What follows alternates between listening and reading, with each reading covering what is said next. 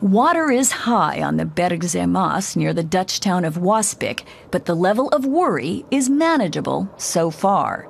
The river spilled over its banks a bit recently with the heavy rains that were so deadly in neighboring Belgium and Germany.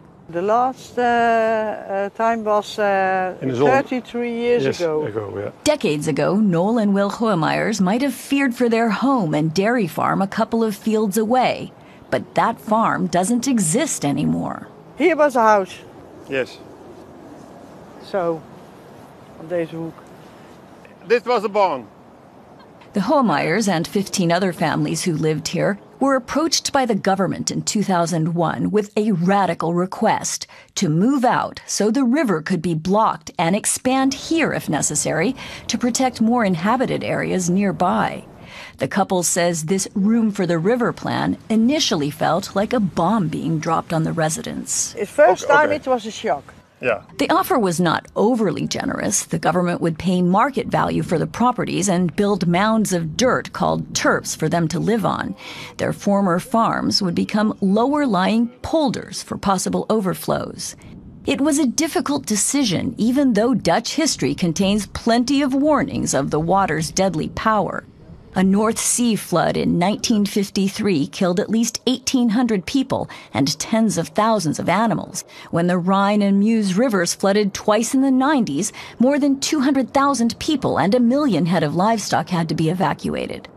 So the Hoemeyers and their neighbors had to decide whether to reject the Room for the River proposal or, literally, to take the high ground. Het was een, een uh, bedreiging. Uh, it was seen as a threat by everybody at first, but we decided to try to turn it into an opportunity to update our farms, which were already 40 years old. Dat je weer helemaal up-to-date want de andere bedrijfsgebouwen waren inmiddels wel 40 jaar oud. They came back with their own plan, and after two years of hard negotiations, half the inhabitants agreed to rebuild atop the Terps. The others left the area, some left farming altogether. Maar daar moest wel heel veel We had to talk a lot to convince everyone it would end up as a win win situation. krijgen dat het een win-win situatie was. The creation of the Overdiepse polder was the first of more than 30 such projects in the nationwide Room for the River plan. The good cooperation between the residents and authorities became a model studied by experts from all over the world. It is a concept of building with nature.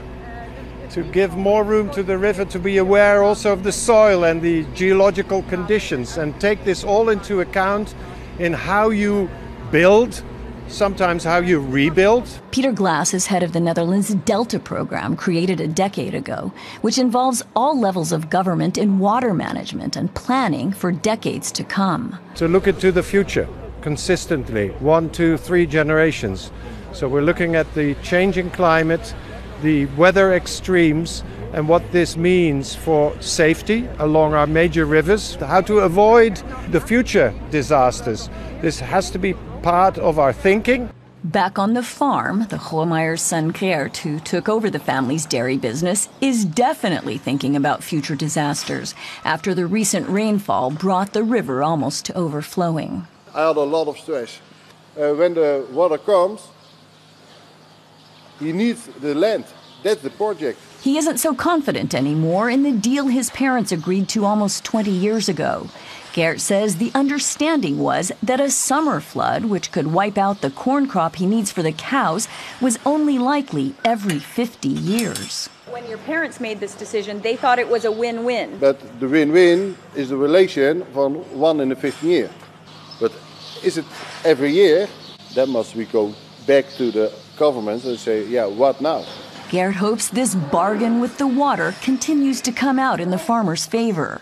He wants his now four year old son Mats to be able to take over the family business without having to give the river more room. Good job.